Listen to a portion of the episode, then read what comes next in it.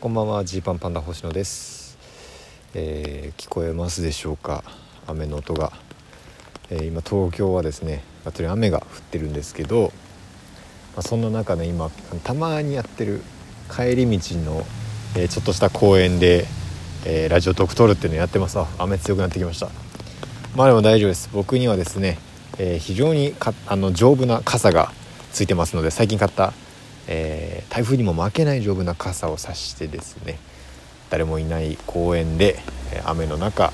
一人ラジオトークを撮ってます。っていうのもね、えー、さっきジーパンパンダの「オールナイトニッポン」ポッドキャストの2回目の収録に行ってきたんですよね。で行ってきて、まあ、終えて、まあ、帰るわけなんですけどもうね、まあ、1回目もね1回目だからっていう理由ですごい緊張してた気がするんですけど、まあ、またね2回目は2回目でねもうやっぱその撮り終わった後にこれがなんか良かったのか悪かったのかもう全然正直わからないっていうこの感じでねでまだそんなに時間も夜深くないですからどうしようかと。有楽町をこううろうろしてしまってうろうろしてもうろうろしてもしょうがないからってんで帰ってきて、まあ、帰ってはきたもののなんかまあまあよく分からんまだこれが良かったのか分からんっていうね、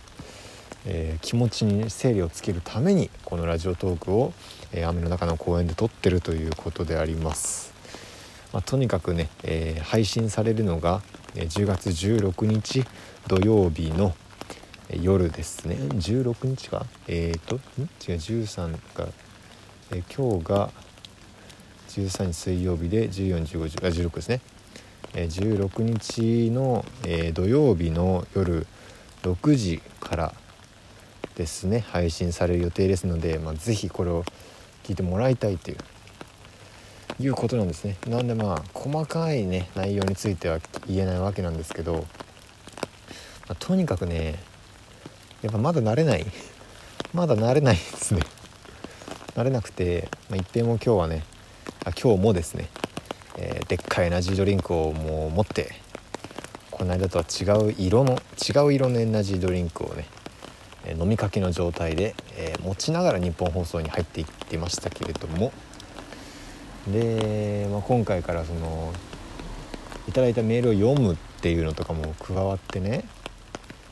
でこれもまた新鮮なわけですよ。まあ、僕たちは普段ね渋沢栄一から学ぶ経済っていうラジオとかあと就活ハングアウトっていうラジオ。まああの、しっかりした番組ですね。しっかりとあの有益な番組をにお昼とか夕方の番組にね、えー、出させていただいているんですけれども。そういう時にね例えばこうラジオのあメールが来てたとしてラジオネーム星野さんからいただきましたってこうやっぱ継承をつけてあのちゃんとその敬うんですよ。星野さんから頂きました。ありがとうございます。とかこう一言つけて読んだりするわけなんですけどまああの「オールナイトニッポン」ポッドキャストですから「オールナイトニッポン」のね僕が普段聞いてる「オールナイトニッポン」でいくとあんま継承つけないよねっていうまあそれはいい意味で親しみを込めてラジオネーム星野とかそういう感じで読むじゃないですか。その感覚とかもねなんかあそうそうだよねってこう自分で確認しながら「えそうだよね。俺いつもよ聞いてるラジオはこうだよね。これでいいよね」っていう確認をこう頭の中でしながら読み始めたりですとか。こうどんなどんなこう心持ちで、えー、送ってくれたんだろうっていうのをこう考えながらですね読んだりとかするわけですけど。とどうだったかな？分かんない分かんないですね。まあこれはあの出来上がった音声を聞いてみていろいろ思うところがある。まあ今このね現時点でねこう帰帰り道ね、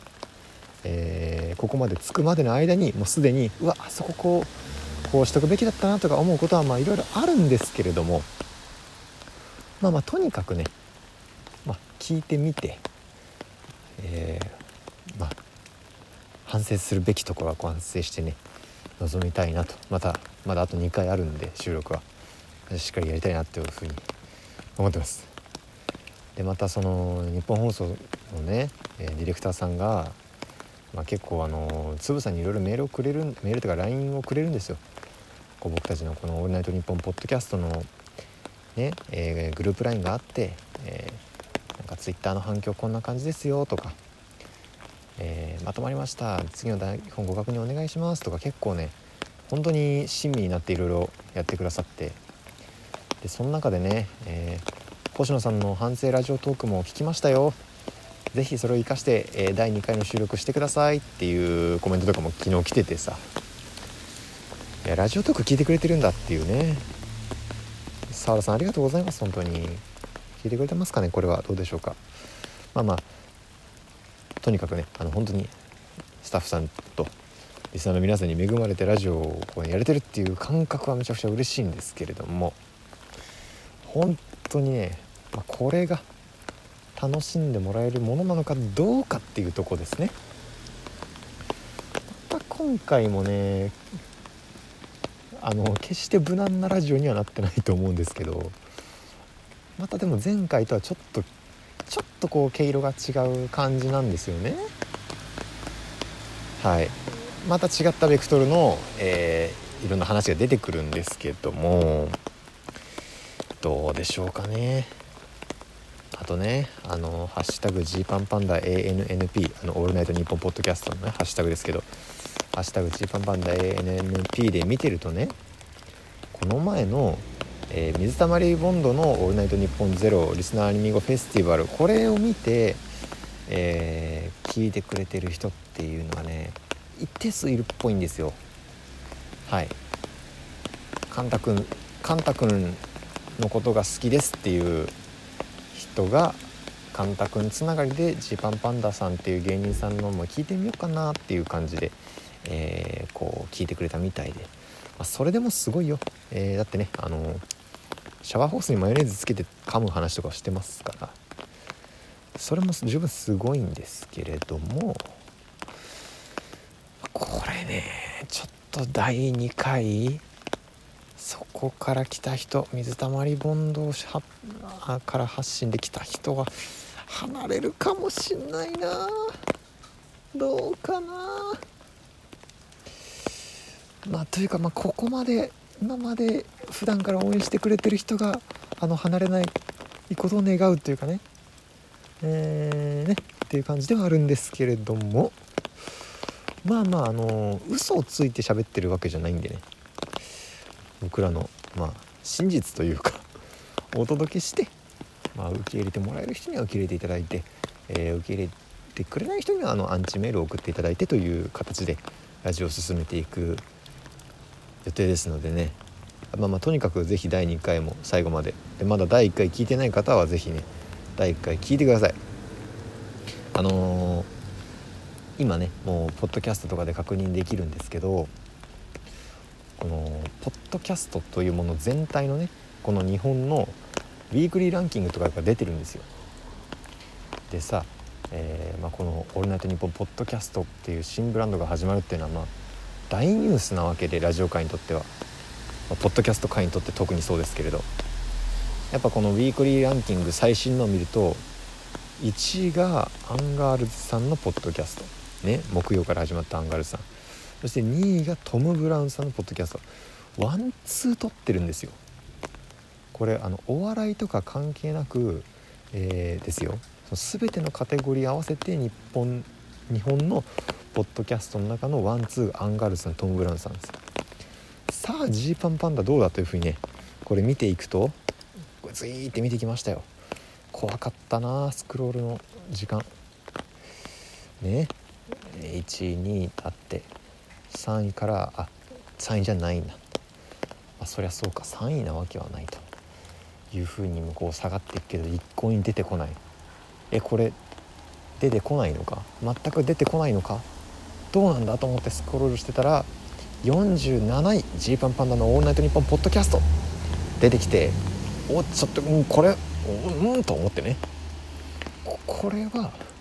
喜ばしいことなのかき、あの、悲しむべきことなのかあの本当に本当に微妙なラインで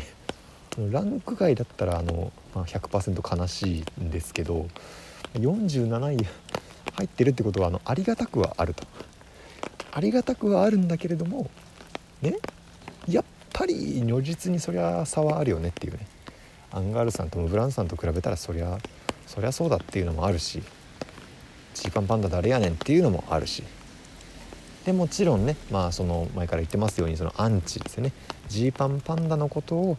えー、知ってても絶対聞かないぞという人もまあいるにはいると思いますからその人気度とかの違いでっていうことあるかもしれないんですけどあ第1週の順位ですのでこれね評判が良ければ今後順位が上がっていくかも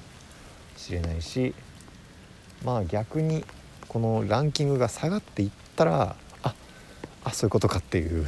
感じもねこうリアルに分かってくると思うんで、その辺ねなんとかまあまあこれいっぱいの人に聞かれるってことがなんだろう必ずしもいっぱいのラジオいっぱいの人に聞かれてればいいっていうことでもないと思うんですけどそのちゃんとね僕たちらしくやるってこともすごく大事だと思うんで